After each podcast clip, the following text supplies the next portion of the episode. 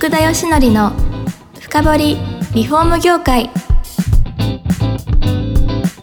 この番組はリフォーム事業のためのネットワーク戦力、住宅会社のブランディングを支援するルームクリップ公認家づくりパートナー、住宅事業経営者の初めてを支援するランリグの提供でお送りします。皆さんこんにちは。さあ今週も始まりました、福田義則の深掘りリフォーム業界だいひゃくよんじゅうさんかいめ、パーソナリティの福田義則です。えーと今回もですね、全国サイディング事業協同組合連合会会長中本さんに来ていただいてます。よろしくお願いします。はい、よろしくお願いいたします。いやー、前回仕方なく独立したで終わっちゃいました、もうもうなんかネガティブな話が多くて 困, なんか困らせている状態だった。いやいやいやいやいや、でもあれですから、ゴールはもう何度も言ってますけど、はい、サイディングの全国組織の代表されてますから、はいはい、もうどう考えてもいい方に行きますからなんですけど、はい、あのやっぱりね、問題が多くて、はい、いいなと思ってるんですね。問題問題って何ですか？あの業界問題が、はい、業界の問題が あ, あるから、ええ、まあ、全国組織が必要だったっていうところなのかなと思うんですね。はい、うん、あのその辺のまだまだあの、まあ、サイディングって僕が始めた頃って本当に粗悪品だったと思ってるんですね。粗悪品ですか？粗悪品と言ったら申し訳ないんですけど、メーカーの方たちに、まだ広報的にもまだまだなんですかね、えーと、不十分というか。そうか、当時は、はい、あのまあ、独立されたのがせんきゅうひゃくきゅうじゅういちねんですから、はい、えーと、それこそもうさんじゅうねん以上前ですよね、はいはいはいはい、そこまでサイディングはじゃあできてからじ、まあ、経ってなかったってことですかね。実際は、えーはい、製造からごじゅうすうねんですね。あ、製造が始まった時に、はい、から計算するとた確かあの三井さんかなんか、はい、作ったのが最初かな。でただその頃は何だろう、それこそ木毛版みたいな、はい、まあ、大工さんがみんなちょこちょこっとあるようなもので、品質、僕が入った時にはもうかなりまあ進んでたんですけど、はい、やっぱりその頃は密閉型の工法で、要は家を密閉しちゃう、はい、あまあ、はい、まあちょっと細かい話で恐縮なんですけど、まあ今は通気が取れる構造になって、そうですね、が一般的ですね。雨漏りもしにくいというところ、はい、まあ、その辺がすごく普及が進んだところだと思うんですけど、当時はもう本当直に張って、まあ、ほぼほぼ腐っちゃいますよね、あんなやり方して。中がですね、湿気とかこう溜まってってことですよね。はい、そうですね。今も、はい、まあ、屋根で使うようなアスファルトルーフィング、アスファルト染み込ませた、はい、まあ、紙をこうベターって貼って、その上にセメントボード貼っちゃうわけだから。はい、まあ、家が汗かいて、まあ、多分ね、北の側の土台とかどんどん腐っちゃうような。そうですね、当時はただやっぱりまだまだそこまで普及してなかったんで、それ、それもよく分かってなかったところもあるんじゃないですか、実証された。そうですね、はい、だから、うん、あの今から思うとあんな、えーまあ、バブルの頃なんですけど、ちょうど、はい、もうその住宅に関するその性能的なことっていうのが、まあ、全く全然担保されてなかったんですよね。だからそんぐらい、その程度の時代だったんだなってことをびっくりするんですよ。はい、うん、やっぱりその防水性能とか耐火性能、えーはい、防水耐火の方に目がいっちゃうんですよね。ああ、まずはそこからってことですよね。耐火、耐火、まあ、まず耐火、はい、うん、そこがただ問題点として気づき出すのはもうちょっと先になってくるんですか？そうですね、えー、そうだから広報が安定してから、僕まだそうだな、にじゅうごねんとか、はい、にじゅうねんぐらいかなと思ったんですよね。そうですか。ででまだまだ問題がある。なるほど。じゃあ当時で考えればですよ、はい、あのまだまだあれですかね、サイディング施工とかそこあたりをやる人が、まあ、徐々に増えてきたぐらいですか？それはもう結構いらっしゃった。結構いました。あ、もういらっしゃったわけですね、うんうん、はい。だから最初は本当に僕が業界入った時はいろんな業種にバカにされましたね。誰でもできる仕事だっていう認識されてたんで。え、そうなんですか？はい、はい、結構バカにされて、よく親方が喧嘩してましたね、えー、大工さんとかにバカにされるとすげえ怒るんで普通に現場で喧嘩が起こる時代だったんで。なるほどとはいえ、あのもうすでに、まあ、現状はですよ、もうね、住宅の壁というなったらサイディングじゃないですか、はい、木造のまあ はち, はち割ぐらいはそうですよね。もうそうですよね、はい、なんまあなんかあれですかね、そんな仕事みたいに思われてたって、なんか普及期にあったからなんですかね、うん、あとはあの粉塵問題とかあとアスベストの問題とかがまだあったので、はい、例えば今でこそその、えーまあ、集塵機が、はいまあ、掃除機がついてるんですよね、えー、丸のこに、はい、でそういった商品もなかったんですよ、はい、ってことは、まあ、せいぜい袋にたまるとかあプラスチックのケースにたまるとかっていうそういう、まあ、丸のこを使っていたので、はい、まあまあまあまあ粉塵かぶるいやそうですね確かに吸ったりとか、はい、なので大工さんが、まあまあ、お前、お前らがんになるとかあ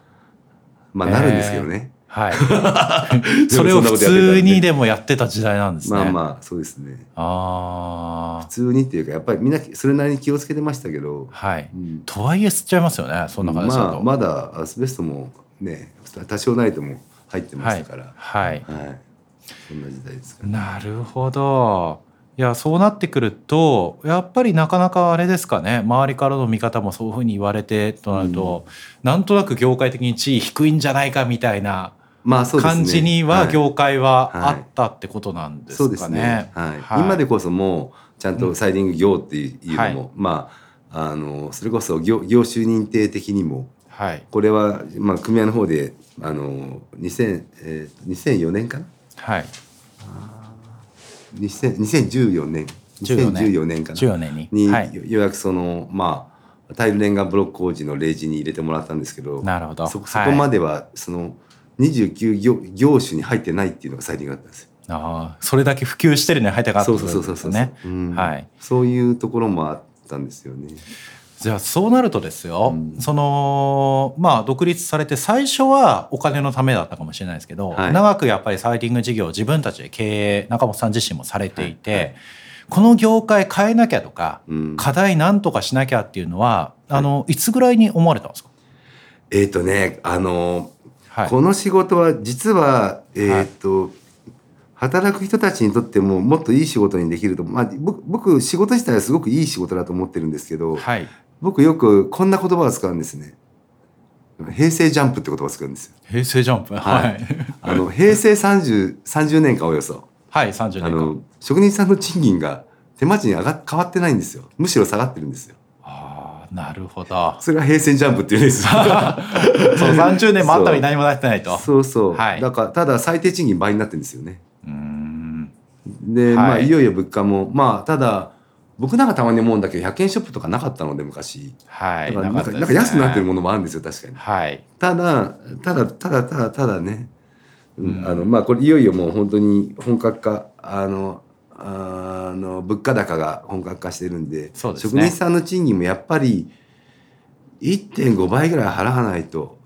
べきだと思ってるんです、はい、いや本当そう思いますで僕が入ったのもなんでこの業界に僕の年代の人たちがまあまあいる、いるのかっていうと、はい、僕が若い頃って確か最低賃金ごひゃくえん切ってたんですよ。うーんあもうそんな頃ですか。はいはい、で僕が高校で、えー、とバイトしてたバイトスーパーでのバイトがごひゃくえんごひゃくにじゅうえんかな。へーだからおおよそはちじかん働いて日曜日とか、はい、はちじかんよんせんえんなんですよ。そのぐらいってことですよね。うんうん、でその時に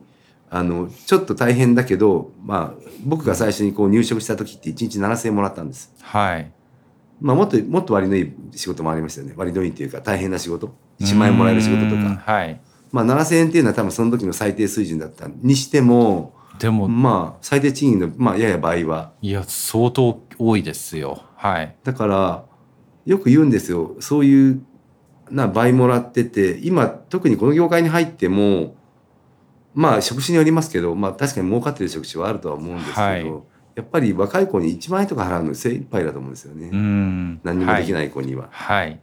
で僕たち外装工事やっていて例えば、まあ、当社で屋根もやってるんですけど真夏にね、はい、あのお父さんとお母さんが息子の働いてる場所に見に行きました、はい、ただ炎天下まあ、屋根のてっぺんに、はい、大汗かいて息子が働いてます「おーい」って、はいまあまあ、僕らですよ「純ちゃん何やってんだ」って死ぬぞってなる。まあ熱中症のにはなる可能性。僕なんか今今ねあの 時, 時期になって上に上がっとね、はい、さんぷんといられないですよ。やっぱりあのいや 空, 空調スーツあの、はいはいね、着たりとか、はい、皆さん頑張ってますけど。うん、ででお前いくらもらってんの？いやいやいやいやいやあのいちまん円なんだけどやめなさいって。いちまん円なんかどこでもらえるから。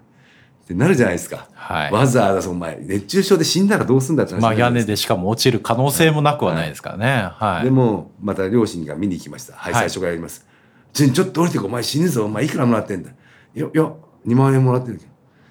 しょうがないな頑張れそれですよだから人手不足じゃないんですよ給料不足なんですよだから、はいうん、だですよね体張るってそういうもんじゃないですかね。まあ怪我して、うんね、怪我してもいいわけじゃないけど、はい、やっぱりみんながあの持てない重たいものとか技術を使って、えー、きれいに仕上げるっていうのは価値があるので、はい、その価値は上げていかなきゃなっていうのと、なるほど、うん、じゃあ永本さんとお考えとしてはそういうふうに思われるだけの賃金を払うような業界にしていくってことですか。しなければならないというか終わっちゃうんですよ、はい、もう、はいもう本当に僕間に合わないと思ってるんですよ、えー、もうもう待ったなしなのに、はい、そんなじゅうねんも、もうもっと前から気づいてるんですよ。え具体的に言うといくらぐらいだと思います？いちにちあたりいちにちですか、はい、職人さん職人さん職人さんの、えー、例えば常用単価っていうのが、まあ、さんまん円がいいんじゃないかなと思います、はい、あさんまん円で若い子が、はい、未経験がいちまんごせんえんでちょっといちちょっと頑張ってはい、なったらまあにまん円ぐらいのなるほど、うん、でからからかなっていう感じです。なるほど、うん、そうすれば、はい、人手不足も一定レベルで解消するのとやっぱり、はい、あとあといろんな思いありますよ。今職人さんって要求されてることが本当に多いんですよ。はい、めんどくさいんですよ。僕僕なんか始めた頃に比べても圧倒的に。え例えば具体的に言うとどういうことですか？入退入入退入退場とか あ, あと確かにまあ挨拶なんか人間としてやるべきだと思うんですけど、はい、昔挨拶なんかしなかったですよ。偉かったんですよ。なるほど。彼らの偉さを、はい、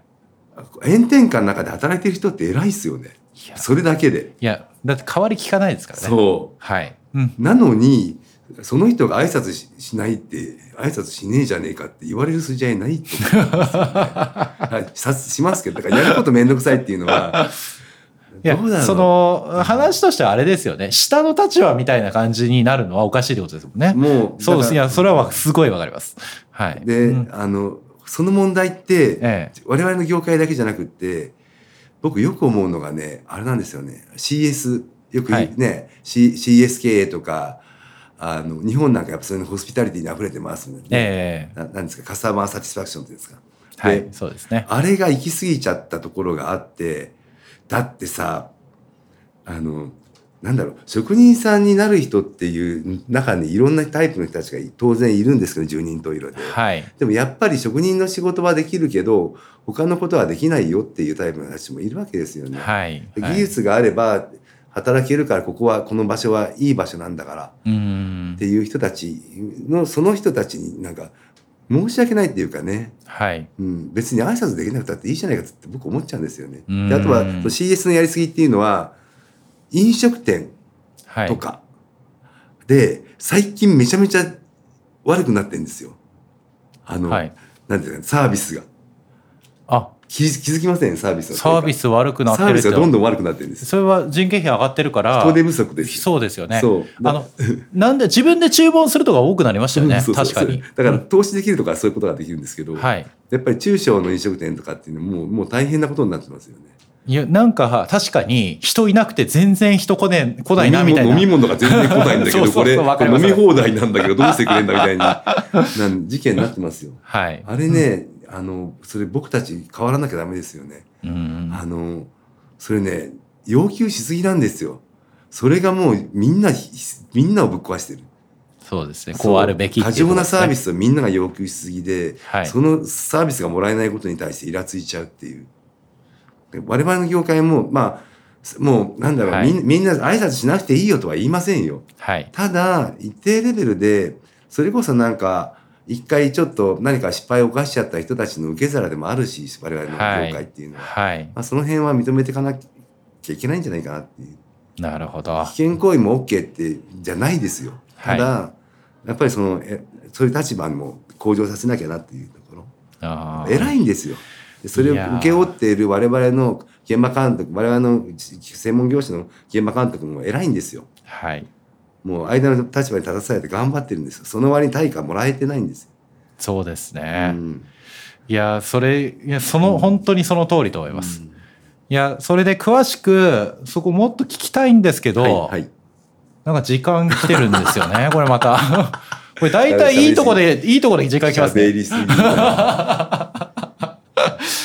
あの私次回絶対聞きたいのが、はい、次回最終回なんですけど、はいはいはい、あのやっぱりその賃金上げるっていうのがいや最終の今の話で言うとやっぱゴールなのかなと。そうすると様々なもの変わると思うんですよ、うん、どうやってそれをするかとこだと思うんですよね、うん、なんかその話をしてやっぱりですね最後はまあ団体の長としてちょっとメッセージみたいのを次回お話を伺いたいなというところで、はいはい、今日は終わりと、はい、いう形にさせていただければと思います、はい、えーと今日もですね中本さんに来ていただきました。どうもありがとうございます。はい、ありがとうございました。この番組は住宅業界に特化したコンサルティング会社ランリグが長年業界の今を追いかけてきた福田義則をパーソナリティに迎え確かな実績を持つスペシャリストを毎回ゲストにお招きしてお送りする番組です。